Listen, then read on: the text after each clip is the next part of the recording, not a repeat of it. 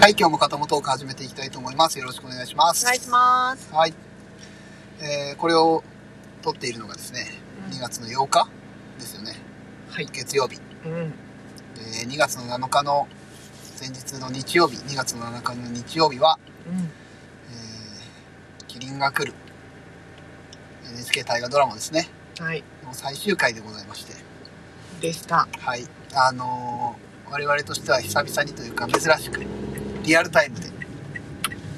今回見まして、さすがに最終回ということで、見ましたね。できればね、あのーまあ、録画もしてあるんだけど、えーどっかから情報が入ってきちゃいけ嫌だし、あの M1 を思い起こされるあれですね。ああいうのもあるし、そうですえーね。今ね。そう、その瞬間をやっぱりね、肌で感じたいということで、今回はリアルタイムで、リアタイで、いわゆるね、えーっと、見たわけですけれども、うん。いかがでしたか もうロスですよ。 もうねもうロスです。何ロスですかええー、そうだね。まあ何ロスですかって、まあ、キリンが来るロスなのか。まあキリンが来るロスはい。は特定の人物ですかいや、うーん。いや、まるっとキリンが来るロスかな。うん今回は。だからえっと結構みんなあのー、染谷さんあ、信長の信長ね。うんうの代表作でしょみたいな。ん。うん。マスメヤさんすごいよね、うんみたいなうのがあのその SNS とかでも結構言っててん。うん。あのすごいこう見てましたけど何見てましたけど。そういう感想をねあーうんうんでもあのいや染谷さんももちろんすごかったけど、うん。やっぱりあの主役のうん。長谷川さんうん。すごかったなと個人的には思います、なるほど。うんうん、まあロ、スだ最終回ね、あの、みんながどういう風に描くんだろうっていうのが結局のところのテーマだったじゃないですか。うんテーマというか、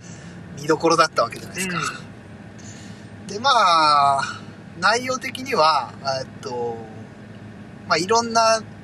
ねあの私も歴史そんなに詳しいわけじゃないけど、うんただまあいろんな考察があってね、うんであの最終回どうなるんだろうみたいなのも記事もいろいろ読んでみたりして、うん、あそうなのもちろんもちろんその。なんていう予備知識は一応入れといた方がまあ今までもそうだけど、はいある程度その明智光秀という人はどういう人なのかというふうなこともね全部が全部知ってるわけじゃないから、予備知識を入れたりもしてたんだけど今回もね、そうやってまあ勉強したというか、うんしてたわけですよはい。であのまあいくつかうーんと予想とは外れたところとか当たったところがあるじゃないですか、うんうん。うん見たそういうの予想とか全く見てない見てない。あ見てないんだもう真っさらの気持ちで見ましたよ、あー私。なるほどなるほど、はい。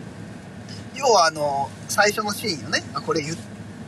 ていいか別にいいいいよね、別にいいよねダメえっといいよあのねな今日のシーンがあるじゃないですかあの、信長じゃないわ信長が家康を接待するといううあれのねえっと時に、まあ、前回それで、えー光秀が失敗してというか、まあ、言いがかりをつけられて信ん。長に、うん。でまあ殴る蹴るされて、うでまあそれが怒りを買って光秀のねん。うん。怒りを買って、まあ、そういうところから徐々に徐々にみたいなうん。ところがあったんだけどなんか歴史のその中でというか今までの大河では、あの光秀が鞍替えというかお命じられるところがあるんだよねあれね。うん。丹波の国を取り上げられて、うん。えっと、石見出雲にね石見、うんあっちの方を、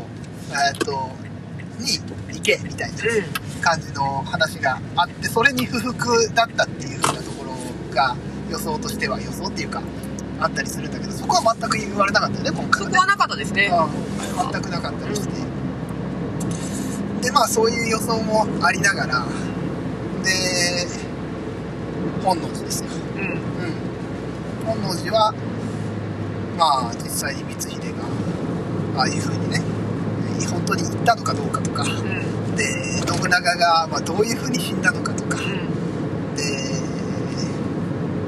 本当に死んだのかみたいなところをね、うんどうなのかっていうふうな話もあったけどまあ形としてはねああいう光秀が行ってで信長がえーっとなんだっけぜひもなしだっけあの言葉でそうだねあれを言ったりとかっていう風なところはまあ予想とだいぶ当たってたのかなと思いますけどうんあそこのやっぱ信長のシーンが良かったなっていうふうに僕は個人的には思ってましてお亡くなりのとこそうそうそうそうそう、んやっぱりあの血を舐めるシーンがあるじゃないですかうんうんあれがなかなか良かったね良くなか ったなんかちょっと今日なんか狂気じみたというかはいはいああなるほどそこねそうそうそうそう私はあのー信長が最後わかんないあれは自分で腹を切ったのかわからないけど、うん前に倒れ込んでうんうんうんるシーンがあーあってうんうんうんあそこがあのー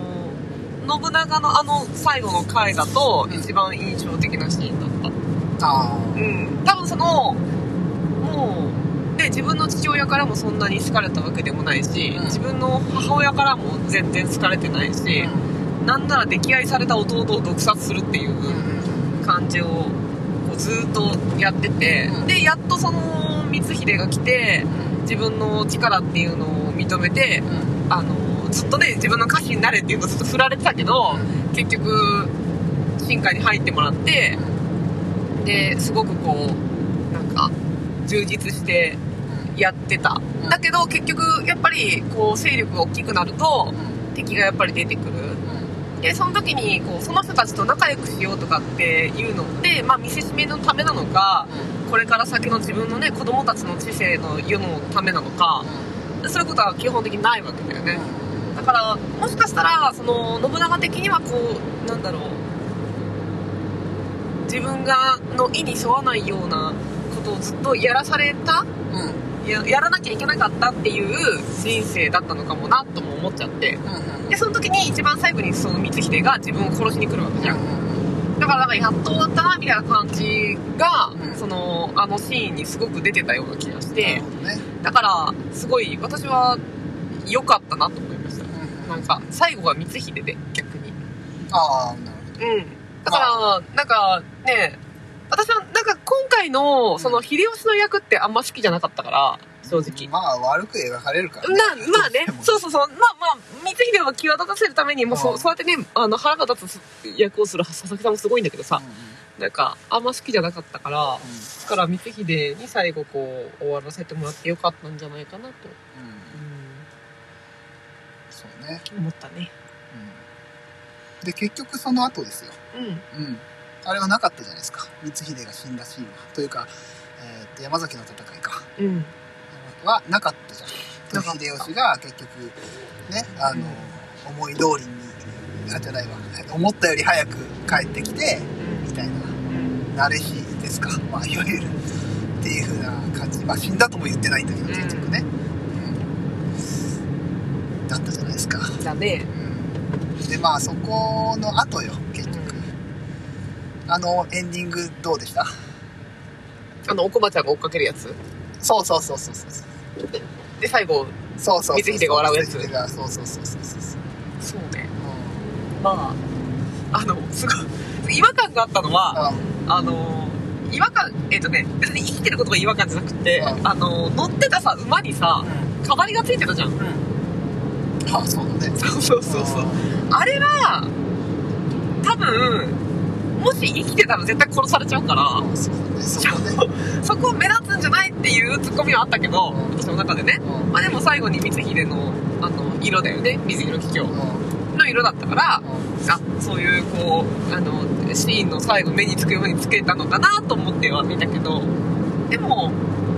なんだろう別にね人が死んでよしハッピーエンドみたいな回にはなんかならないのかなっていう気がしてたからあ本当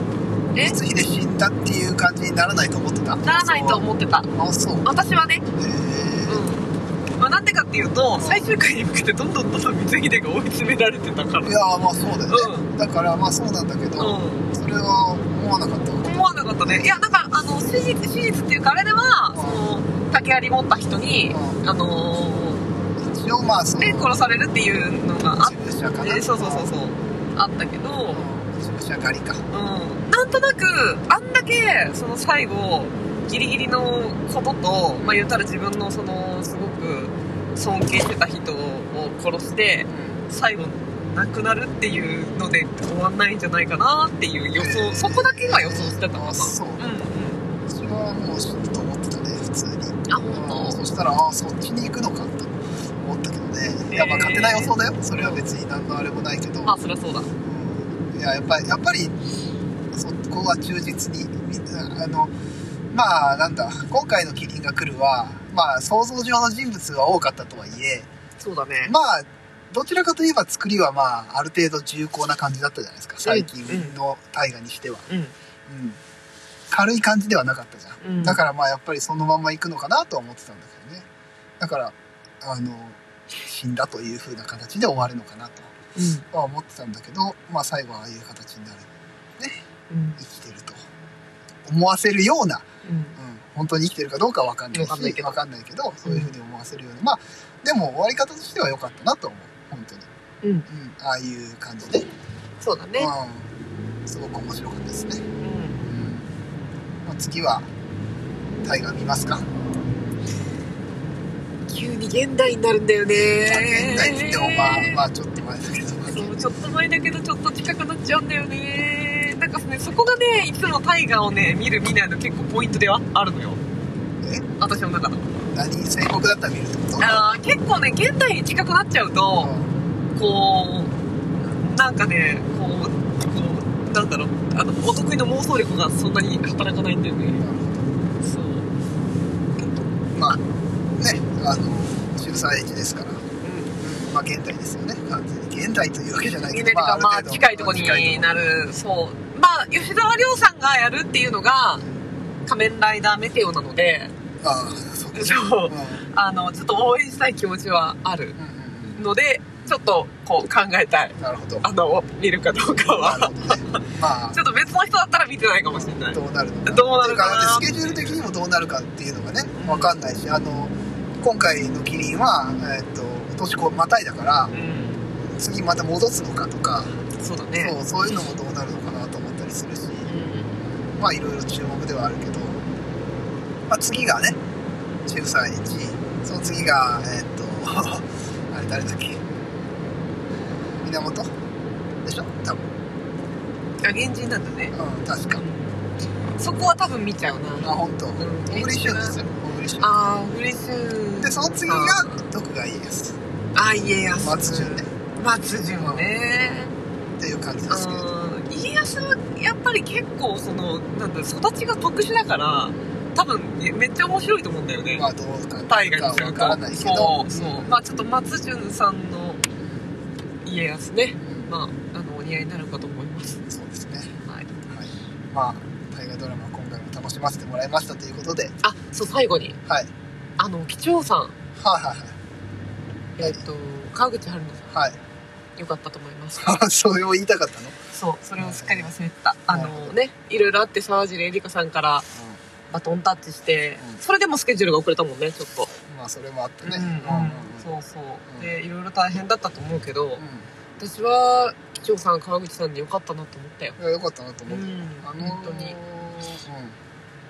きになったもん、うん、あのすごい清潔感があるキリッとした、まあ、今までもねもともとその美人でねすごいあれだったけど、よりなんかいいなって思う女優さんとしていいなって思うようになりましたようん、うん、そうまあそれ最後に言っとかなきゃと思ってなるほど、はい